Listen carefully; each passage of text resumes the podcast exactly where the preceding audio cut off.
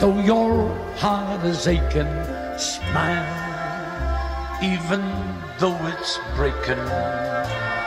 When there are clouds in the sky, you'll get by if you smile. Through your fear and sorrow, smile.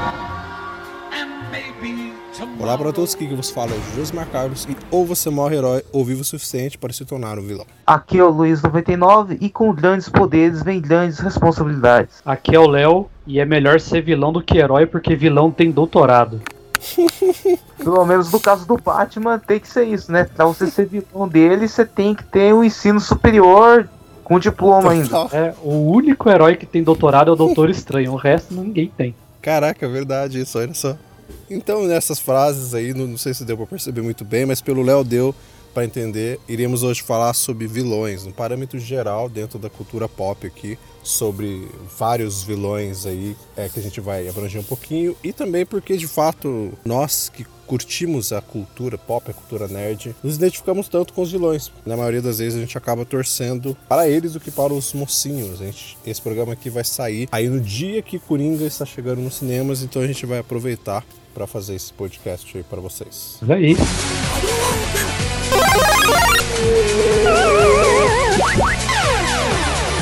Começa agora o Geek Pocket. if you just smile. Então já começando de uma vez, né? Antes da gente falar um pouquinho do Coringa, porque de fato é, foi a ideia desse podcast é sobre Coringa, então acho que ele é um vilão aí que muitos gostam e a gente tem algumas coisas pra falar sobre ele. Antes disso, acho que vai aquela pergunta mais clichê de todas, é que talvez a gente tenha feito ou outras pessoas façam. Por que nós gostamos tanto dos vilões assim, cara? Poxa, a gente gosta do vilão porque, no fundo, no fundo, todo mundo quer viver sem regras, né? Não importa o quanto que a gente é, siga as regras, seja por vontade ou contra vontade, a gente tem aquele gostinho ou aquela vontade de querer fazer tudo sem restrição ou sem limite nenhum. Ah, eu já acho o vilão inteligente, sabe? Por mais burro que ele seja, tipo um Rhino da vida, ele vai pensar numa emboscada pra lascar com o herói, ou ele vai de uma forma meio que ruim, mas ele vai correr atrás dos objetivos dele, né? Diferente do herói que fica esperando alguma coisa acontecer. E me atrai nos vilões, são, é isso aí. É mais a parte da inteligência mesmo. Às vezes são cegos por inteligência, até demais. Mas isso alguns heróis também são, então é, é o que mais me atrai assim nos vilões, assim, essa inteligência e objetividade, vamos dizer assim, que os vilões têm. E essa que você falou de os vilões serem inteligentes, parece que em, seja HQ, seja filme, seja série, qualquer outra mídia aí, é, parece que em alguma delas os heróis de fato são burros, né, cara? Porque eles caem em toda a armadilha de um vilão. Por mais que enfrente aquele vilão, sei lá, umas centenas e centenas de vezes, o herói vai cair na armadilha do vilão. Sim, sempre. Sempre. Não vai ter um momento, cara, que ele vai falhar, não vai ter. Ele vai cair sempre. E depois vai derrotar ele, porque. Protagonismo. É, isso. Porque Nem é o sempre, ciclo né? aí. Tem. Não, nem sempre. Sim, que o vilão tem. Tipo assim, pode ser até aquele tipo de história que termine com uma vitória, mas ainda tem aquela consequência que dá aquele gostinho da vitória do vilão, né? Ou então ele consegue causar aquele dano no personagem, não tanto dano físico. A gente sabe que hoje em dia, principalmente se a gente for olhar vilões assim de séries, de filmes, é, vilões de grandes produções assim também. Às vezes eles conseguem causar um dano no protagonista ou nos personagens relacionados a ele, que pode até não ser uma vitória completa, mas a longo prazo vai causar um, um desastre nessa frente, né? Um dano psicológico, né? É, gente Vários. Sim, porque principalmente vamos considerar hoje em dia. Hoje em dia a gente tem bem mais que só o vilão que faz aquele esquema de ah, vamos pegar a donzela, colocar em perigo pra atrair o herói que tá Uhum. batalha. Hoje em dia a gente tem, é, avanços que a gente teve em questões narrativas e tudo mais, a gente tem os vilões que sabem causar um dano pior até do que a própria morte, né? Sim. E tem vários estilos. Igual você falou, tem o vilão que vai pegar a donzela em perigo, tem o vilão que ele quer gerar o caos.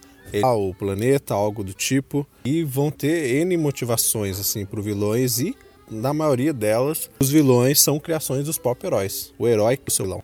Na maioria das histórias, na maioria, não tem.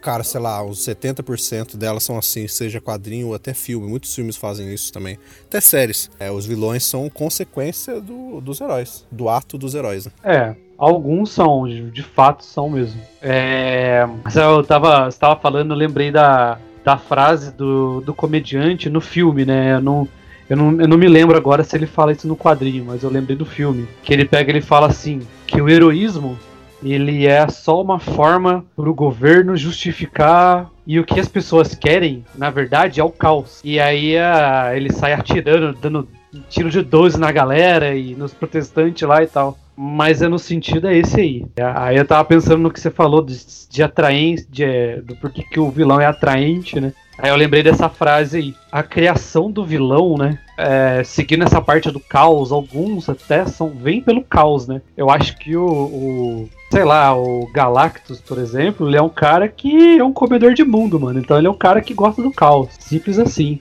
É um dominador, né? Então acho que tem esse negócio do poder também. É um, é um criador de vilões, né? Acho que os, são os criadores mais clássicos, eu acho. Lex Luthor é assim, é, o próprio Galactus, o próprio Thanos é desse jeito. Então acho que é uma sementinha aí, essa é, sede de poder extravagante que um vilão tem, assim. Acho que também é um fator bem assim aceitável para uma criação de um vilão, né? Não só não só vinda do herói também. É, assim, no caso do Galactus, é aquela questão de que ele tem que devorar planetas, é até questão da origem dele é por necessidade, né? Porque ele depende da energia vital de outros planetas para sobreviver. Eu não cheguei a ler história, só que eu já pesquisei sobre. Que ele é o último membro de um universo morto, o último ser vivo de um universo morto. Daí a explosão que destruiu o universo dele fez com que ele adquirisse essa necessidade de consumir planetas. Isso até levanta um ponto que uma das questões também dos vilões que diferenciam muito eles é que cada um é criado numa circunstância diferente. Por exemplo, Igual vocês já disseram, às vezes eles são criados pelos próprios heróis, ou então eles adotam o caminho da vilania por causa de algum trauma ou alguma coisa que aconteceu com eles no passado que motivou eles, né? Porque que difere muito um vilão do outro é a motivação de cada um, né? E tem aquele que quer dominar o mundo, tem aqueles que só querem, é, sei lá, tomar o comando do time de sua respectiva cidade, tem outros que simplesmente vivem para destruir o herói, tipo não se importa com as outras pessoas, mas tem que matar o seu antagonista. Vai por aí, é. Cada vilão tem o seu modus operandi que o torna único, entre aspas.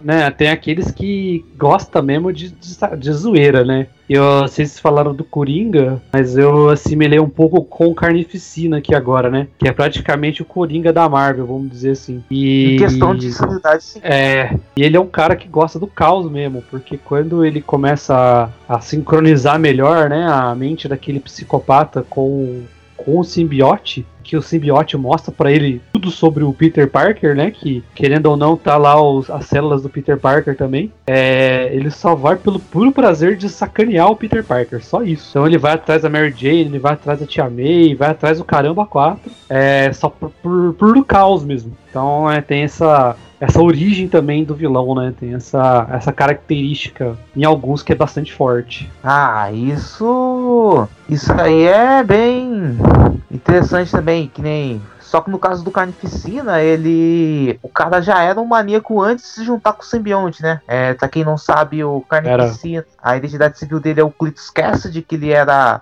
um moleque perturbado das ideias, ficou matar os próprios pais, causou incêndio no orfanato matou várias pessoas ainda criança.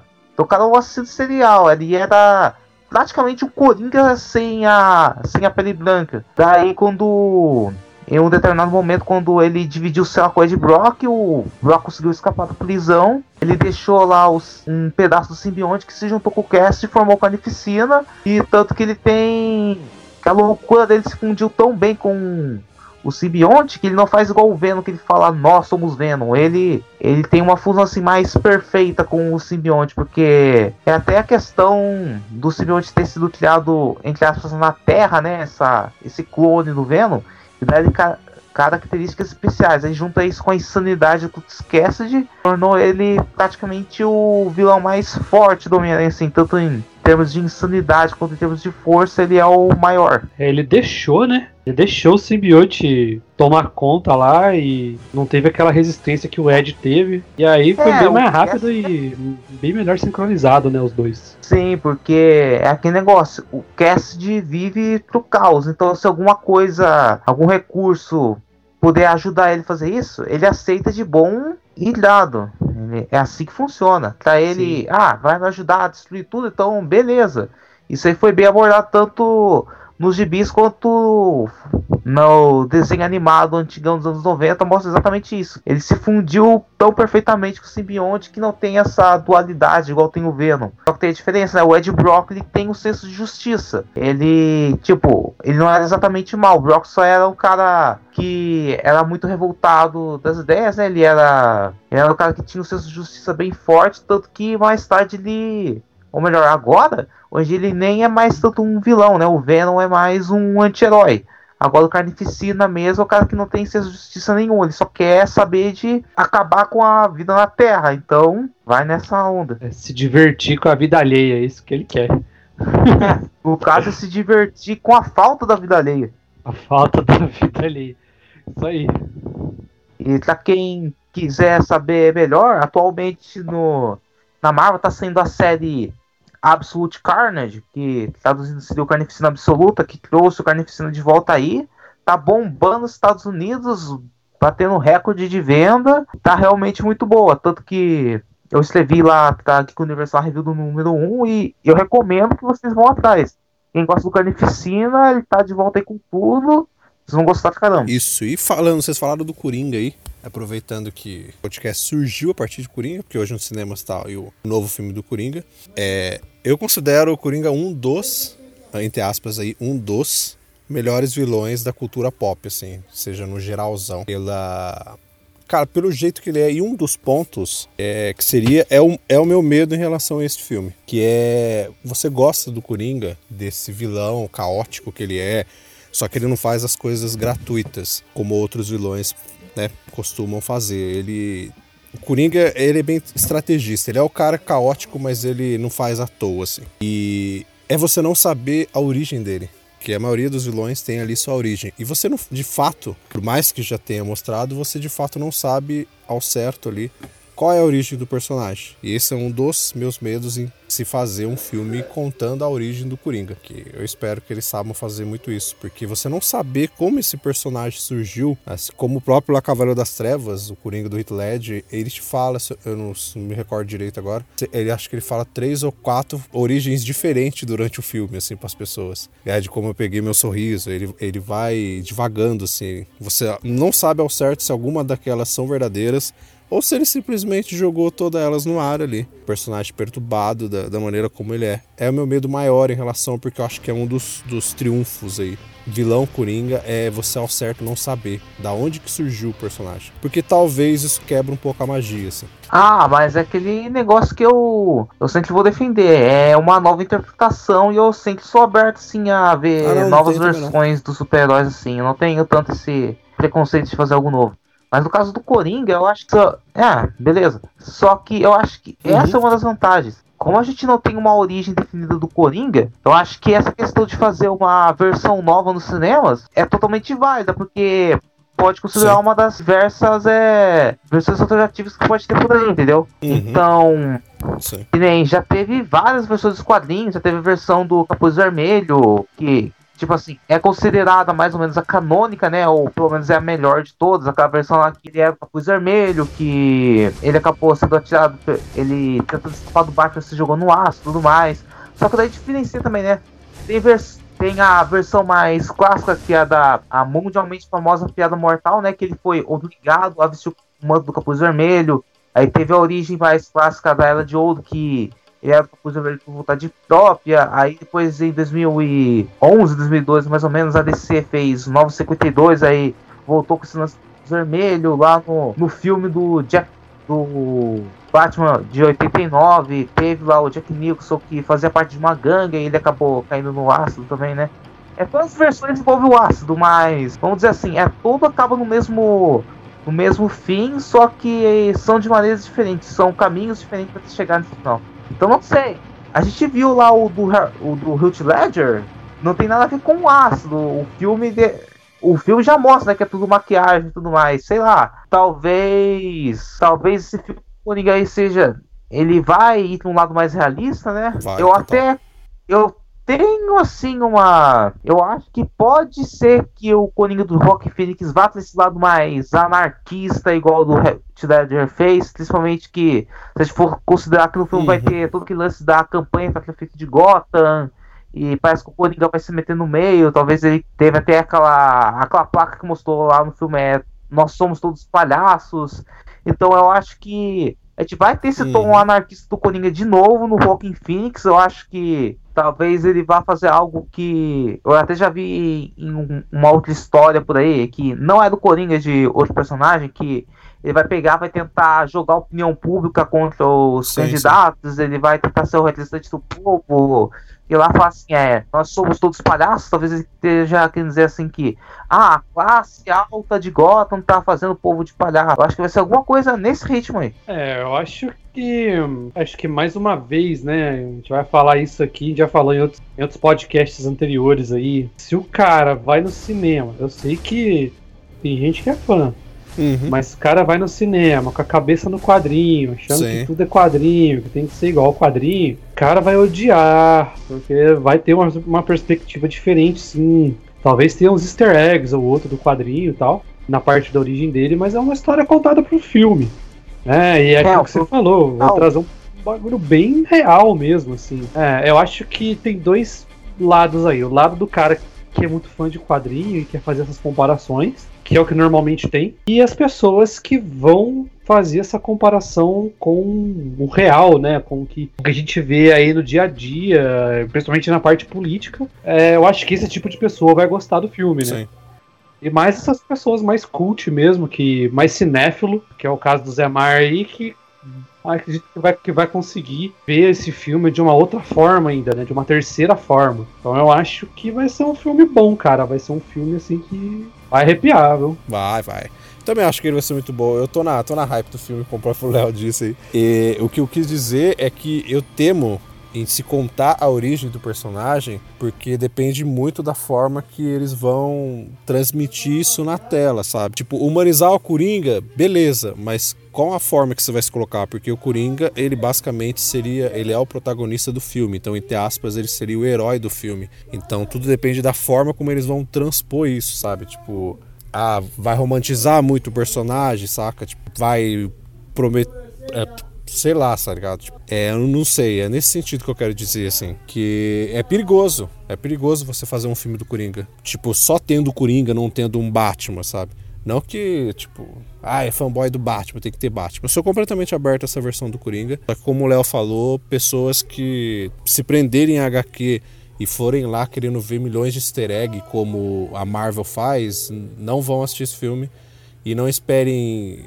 Quer dizer, pode ser que o filme surpreenda. Não espere ação, essas coisas, porque eu não vejo esse filme trazendo isso, sabe?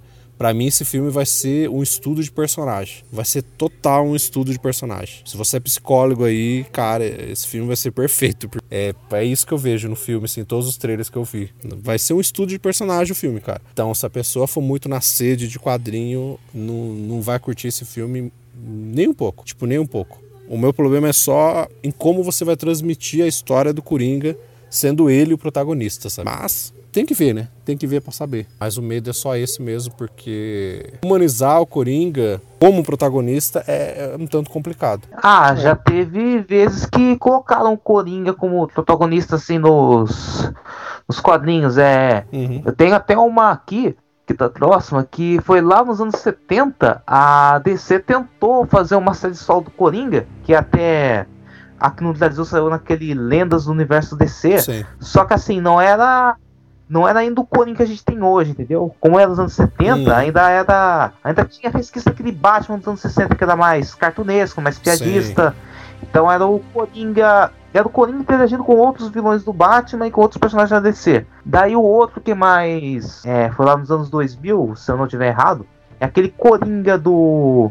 Libermerro, que é bem famoso, que tem aquela arte estilo pintado e tudo mais, que mostra o Coringa saindo do arca tentando recuperar o controle do time que ele tinha. Aqui é negócio, o Coringa, é, como a gente já sabe, ele é o vilão mais famoso da cultura pop, né? Sim, esse filme não vai é, se prender tanto aos quadrinhos, tanto que, se eu não estiver errado, acho que foi o diretor mesmo que deu uma entrevista falando que não vai ter nenhuma inspiração nos quadrinhos nem nada. Pode ser que surja uma referência pros caçadores, pros Capitães Américas da vida, mas não vai passar disso. E esse é negócio, esse vai ser um filme completamente autoral. A DC tá Total. querendo tentar, um novo rumo no cinema, e eu até aprecio isso que eles estão tentando uma nova abordagem assim sem o Batman. Porque, vamos combinar, te deixando aqui um pouco de lado o Coringa apelando mais pro geral de hoje. Se a DC e a Marvel quiserem continuar assim, estourando com filmes de heróis, vão ter que tentar coisas diferentes. Sim. E no meu ver, a DC tá fazendo mais do que certo em tentar essa nova abordagem, tentar se afastar do modelo Marvel de filme de super-herói, entendeu? E, cara, é, pode ser um filme que agrade todo mundo por abordar novas questões, né? Que nem, como eu disse antes, pode ser que traga esse lado mais artes Coringa. Ah, vão tentar. Estão falando que vão romantizar o Coringa, não sei o que. Eu prefiro entender que eles vão tentar simplesmente é fazer uma abordagem mais realista, sei lá, como é que seria o Coringa no mundo real, coisa assim. E, sei lá, é, a DC tá querendo usar esse filme pra ganhar Oscar, né? Sim. A gente já viu é que fato. já ganhou a premiação de Veneza e tudo mais. Não sei se vocês viram isso daí, que o filme do Coringa já ganhou a premiação lá em Veneza. Ganhou, ganhou. Ganhou Ganhou. como melhor filme. Então, a DC tá querendo fazer algo artístico. Isso aí não é aquele filme estilo blog, blockbuster, Não, né? não é. É, sei lá, considerando que o Coringa é um vilão, assim que, como vocês mesmos disseram, não tem muito Sim. protagonismo, a DC pode arriscar o que quiser com ele. Pode tentar fazer algo mais autoral. E sei lá, se esse filme der certo, pode ser que façam um, um filme assim mais autoral com outros personagens, né? Porque se vai trazer pro cinema, nem todos os filmes têm que ser adaptando algum Sim. arco Fato. ferrado dos quadrinhos, porque vamos vamos lembrar de uma coisa, muitos consideram que lá o Batman Cavaleiro das Trevas é o melhor filme do Batman, e ele é um filme bem autoral, se a gente for pensar. Tudo bem que tem os personagens, tem o Coringa, tem o Duas Sim. Caras, eles usam bastante elementos dos quadrinhos, se inspiram bastante coisa dos quadrinhos do Batman, porém, aquela não é a visão quadrinho, lá é tudo a visão do diretor, do Christopher Nolan. E é um ótimo Bem realista, filme. né? Sim, e é um ótimo filme. Então eu acho que a gente pode botar fé nesse filme do Coringa também. É algo autoral, é algo diferente, mas o diferente geralmente pode ser bom, é algo que a gente ainda não viu.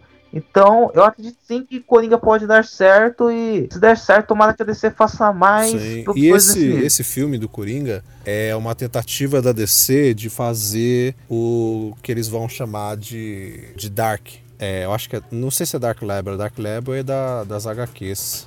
Eu não, não sei se é. É, o Dark é o, é o, Black, é o selo Black Label Isso, de mas na, no da cinema vai ter, acho que vai ter Dark alguma coisa, me deu um branco aqui agora. Que é fazer esses filmes no estilo do Coringa, mas não totalmente nesse estilo, porque esse filme do Coringa é um filme totalmente autoral. Mas fazer filmes da DC pra maiores e que sejam filmes solos, que não façam parte do universo dele. E eles vão tentar recriar aí, né? Depois do fiasco do, do outro universo, eles vão tentar recriar o novo universo aí com o The Batman.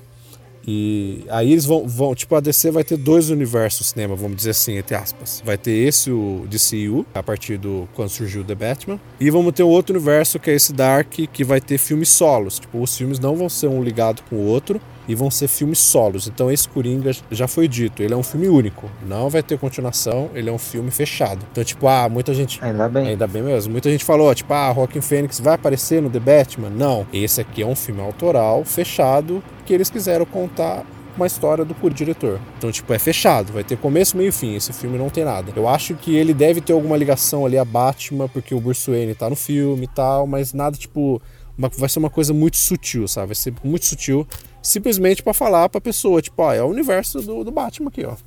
É esse Coringa mesmo que a gente tá fazendo. Só que na nossa visão. Ele vai ser só um easter egg Sim. dentro do filme, Vai ser tipo um praticamente. easter egg bem minúsculo, cara, provavelmente. É simplesmente pra falar isso pra você. Tipo, é o mesmo Coringa que você conhece.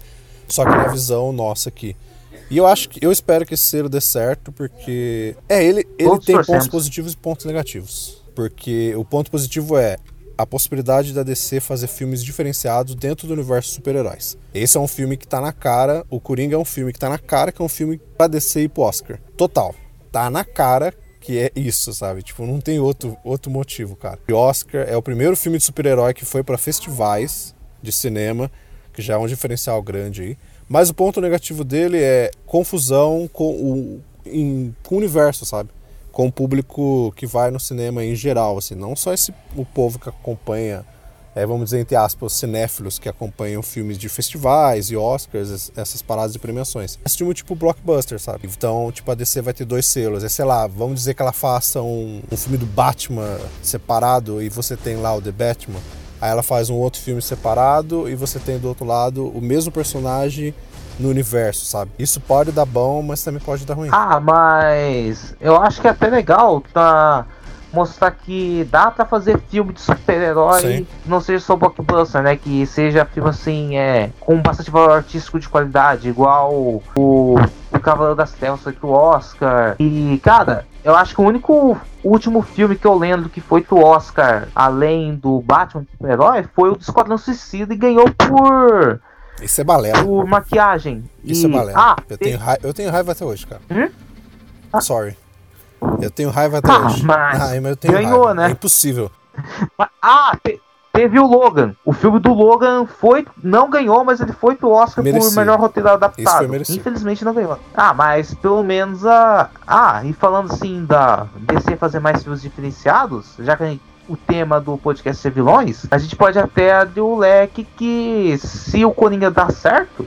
Pode ser que dê mais confiança na DC pra fazer o novo Esquadrão Suicida, né? Sim, só que o novo Esquadrão Suicida já vai ser DCU, né? Vai ser parte do universo. Ah, ainda não confirmaram se vai ser, porque já estão dizendo que vai ser um Sim, vai ser um reboot, reboot. então provavelmente vai entrar nessa linha de, de filmes que vão ser solo, não vai ser filme interconectado igual a Marvel.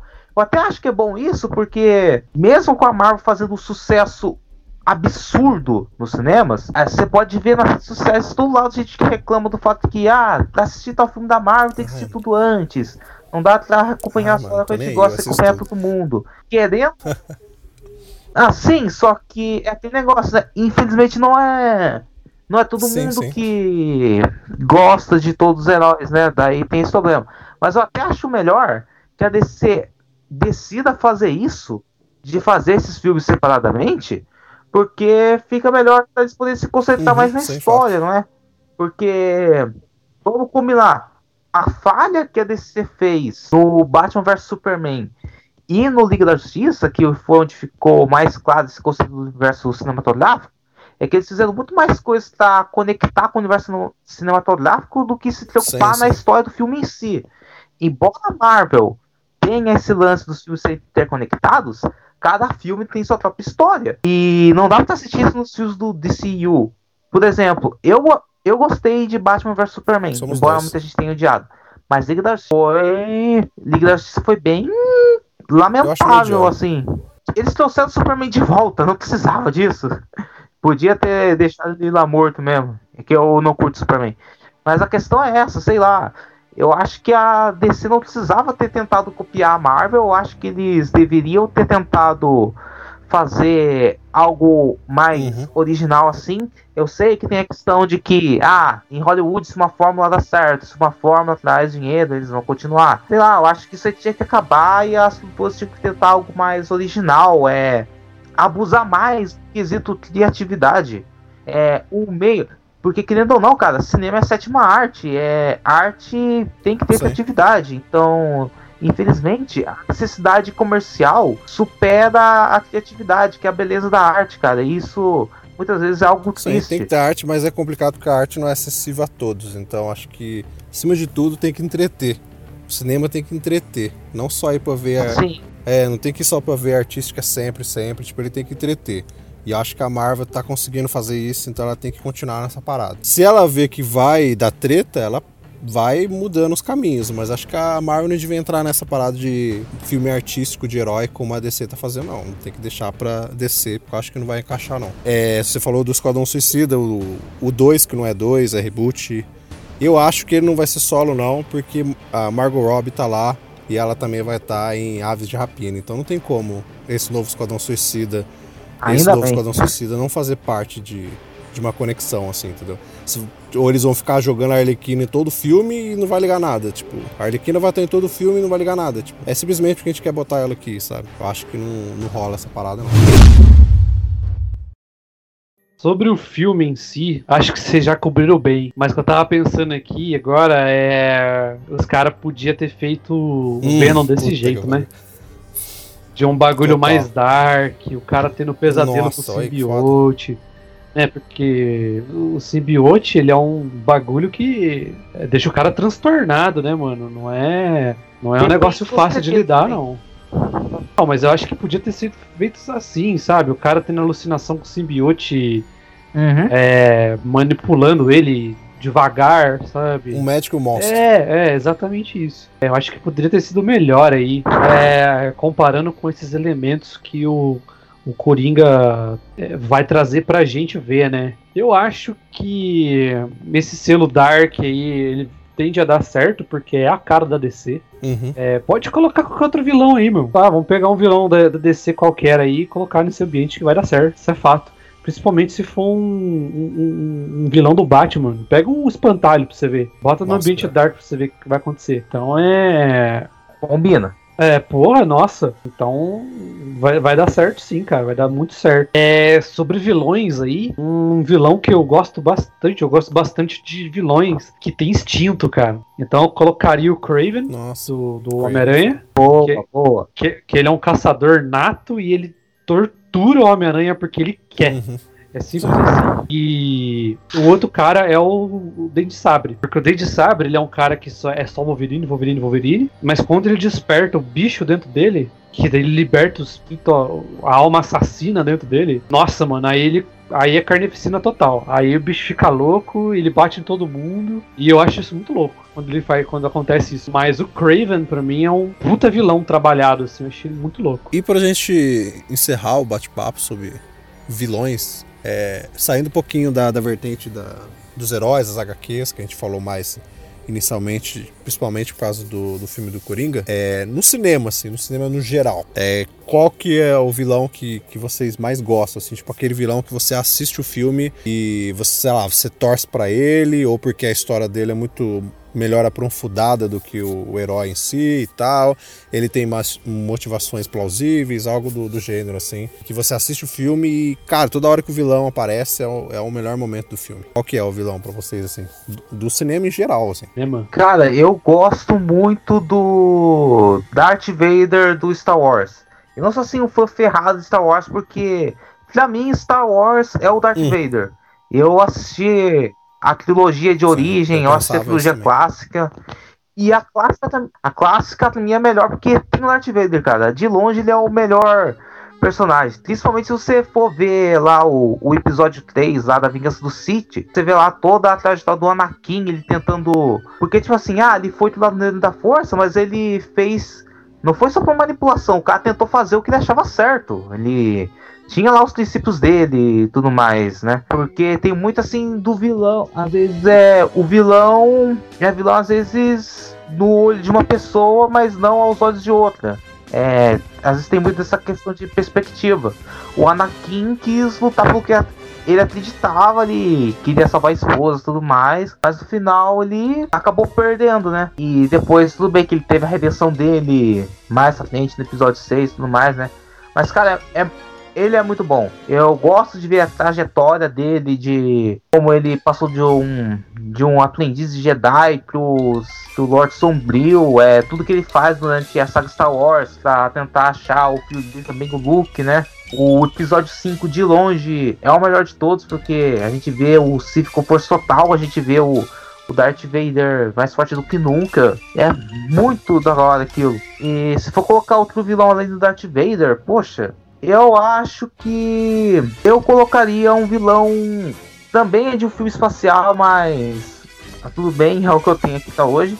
Cara, eu assisti os novos filmes do Star Trek, cara. Eu gostei muito do Star Trek Além de Escuridão, que tem lá o vilão Khan. Eu não sei se Opa. vocês já assistiram esse Star Trek ainda. Então, cara, eu curti pra caramba o Khan. É, também tem o fato que eu curto muito o ator, né? O Benedict Cumberbatch. Na minha opinião, ele é o melhor ator que tem hoje em dia. Mas, cara, é demais, cara. O, todo o lance dele do passado com a Enterprise e tudo mais. É, tipo, as cenas de luta dele, cara, são muito boas. As excelente combatente. Ele também é aquele vilão, aquele tipo de vilão que entra no psicológico. Ele manipula o Kirk, ele dá ele depois. Aí tem aquela luta final dele com o Spock, que é sensacional. Pô, cara, é demais. É incrível como as franquias espaciais do cinema deram bons É vilões pra gente. E o Léo, qual o vilão que ele curte? Vilão do Isso. cinema. Cara, um dos que eu colocaria é o It, mano. Putz, Pennywise. Pennywise. Pennywise. O Pennywise aparece, lascou. Já era, morreu. Um abraço. E ele vai correr atrás de você. Você sabe que você morreu, mas ele vai correr atrás só pra te zoar e depois ele te mata. Então, Pennywise, quando ele aparece, é um bicho onipotente, assim. É pra parar tudo. Você quer tentar fazer alguma coisa, beleza. Mas já era, já era. Tipo, ele apareceu, já era. Ele é tem- tipo não o Jason da nossa geração. Pior do que o Jason, né, mano? Sim. É pior, é porque, nossa, sei lá, eu não sei nem o que dizer, mas eu sei que quando ele aparece, Já era. a- a- aquele abraço, não tem o que possa fazer. O Darth Vader, ele é um cara icônico pra caramba. É, ele é um, um vilão muito louco, principalmente pra gente que é fã de Star Wars. Ele é um dos vilões mais bem trabalhados. Mas eu colocaria, ele não aparece tanto, mas quando ele aparece, é pra não passar o Wi- é para não passar o Wi-Fi, que é o Sauron. O Sauron, o cara, teve a capacidade, ele é tão forte que nem aprisionados, cara para ele. Ele aparece na forma de olho. Hum. Toda vez que ele aparece, ele, ele olha pro anel, o cara que tá portando o anel, ou ele vai ser. é, como é que fala? Possuído? É, possuído, vai. Essa palavra. É, é isso, vai, possuído. Possuído é a palavra certa. Possuído pelo anel e vai levar o anel até ele. Ou se o cara tiver resistência, que é o caso do Frodo e do Bilbo, ele vai torturar até o anel chegar nele. E quem assistiu a versão estendida, quando ele chega na guerra, meu amigo, quando ele chega na guerra já era. É massada pra tudo quanto é lado, é poder. Não vai só elfo e humano voando, vai orc junto. E então, quando ele aparece, não o Wi- o Wi-Fi não passa, não. E você fica tipo tenso olhando pra tela e não, não sabe o que vai acontecer. Quem não lê o livro e só vê o filme, é, não sabe o que vai acontecer. Ele dá a sensação de que ele vai sair a qualquer momento dali e vai pegar o anel ele mesmo. É, mas quem lê o livro já sabia que a coisa não funcionava dessa forma. Então acho que esses são os três que eu gostaria de destacar agora, assim, que é o que eu venho na cabeça. Cara, eu, eu vou falar um que ele é um vilão psicológico, totalmente psicológico, que é Hannibal Lecter. Ah, Hannibal esse é também. seja os quatro filmes, principalmente Anthony Hopkins, né? Porque a gente tem aquele Hannibal Origem também, que é que é outro ator, mas eu também curto o Hannibal Origem. E tirando É da série do, do cinema, a gente tem a série também, e na série o Hannibal é também é um- vilão incrível ali, ele na série eles tiveram mais possibilidade de aprofundar o personagem, né? E eu não sei o pronunciar o nome do ator que faz ele, que é um nome dificílimo de fazer. Anthony Hopkins é melhor. Então, da série aí, quem assiste a série, quem assistiu, sabe que que é o nome do cara lá. E o Hannibal, cara, ele é aquele vilão, ele não vai pra ação, ele não precisa ir pra ação. É o vilão que vai te forçar a fazer as coisas. É o vilão que ele vai te jogar a lábia, cara. Ele vai te jogar a lábia no momento que você vê, você já tá comendo seu próprio cérebro, mano. Tipo, não, não, não tem, não, não tem nada, tipo, não tem, cara. Ele consegue. É o vilão que você vai conversando com ele e você sente uma empatia por ele, porque ele fala tão bem, ele é um vilão culto. Ele vai conversando, ele vai te falando as coisas, de repente ele tá te falando frases de, de livro, aí tá falando não sei o que, ele tá conversando com você sobre a sua vida. Você tinha feito uma pergunta pra ele sobre uma coisa, de repente você nota que você tá contando a sua vida pra ele, sem você querer, e você vai indo porque ele é o vilão de lábia. Hannibal é totalmente lábia e a gente vê todas as coisas que ele faz aí, todos os quatro filmes que ele tem e são coisas inacreditáveis que o personagem faz. Então, tipo, não tem como não citar Hannibal. Hannibal pra mim é um, é um vilão grandioso. assim. Você citar o Darth Vader, Darth Vader não tem como, é icônico. Apesar de eu não considerar Darth Vader 100% um vilão, mas ele é considerado pela cultura pop, mas eu não considero Darth Vader 100% um vilão ali. Eu acho que, principalmente na trilogia clássica, tem, tem outro vilão ali dentro do filme que não é o Darth Vader. O Darth Vader é um antagonista, mas eu não considero ele um vilão em si, assim. E fora Hannibal, cara, eu não consigo pensar em mais ninguém aqui agora. Tipo, Pra mim foi. Hannibal é tão icônico, assim, por causa de. O potencial que ele tem de um personagem que sentado consegue fazer mais coisas do que muitos outros vilões que, que vão na porrada ou que entram na ação. E o cara sentado, até numa cela, atrás de uma cela, ele consegue fazer absurdos, assim. A Hannibal, pra mim, é, é um vilão memorável. Ah, o Hannibal é do tipo manipulador. Igual você nos disse, ele Total. faz você tá, faz as coisas. E pode se e vai acrescentar aqui que tem muitos vilões que são esse naipe de lábia manipuladores Uhum, que foram justamente inspirados no Hannibal Lecter. total. Ele serve de inspiração para muitos vilões, sendo em filmes, séries. Cara, ele não é só icônico, ele é uma referência de vilão também. Total. E que ele é o melhor tipo de vilão. Igual você disse, ele não vai ter ação. Ele é, o cara, ele é um jogador de xadrez. Ele faz as Uhum. peças se moverem no lugar que ele quer. É sensacional, cara. Ele simplesmente usa os peões. Total. E é muito bom você ver assim, é um vilão que usa da base do puro intelecto, né, cara? É aquele. É aquilo que eu sempre digo. O cérebro é a maior arma do ser humano. Se você souber usar bem, você faz coisas incríveis, né? E você que tá nos escutando aí, que é muito inteligente, ó, tá aí a dica aí, ó. Se você não virar um herói, já, já tem um espacinho pro vilão aí. É isso. Se É, você ó. tiver estudar bastante, você pode virar um vilão, sim. Isso aí, ó, tá vendo? É, é, é, não saiam da escola. É, continue estudando. Isso, tá vendo?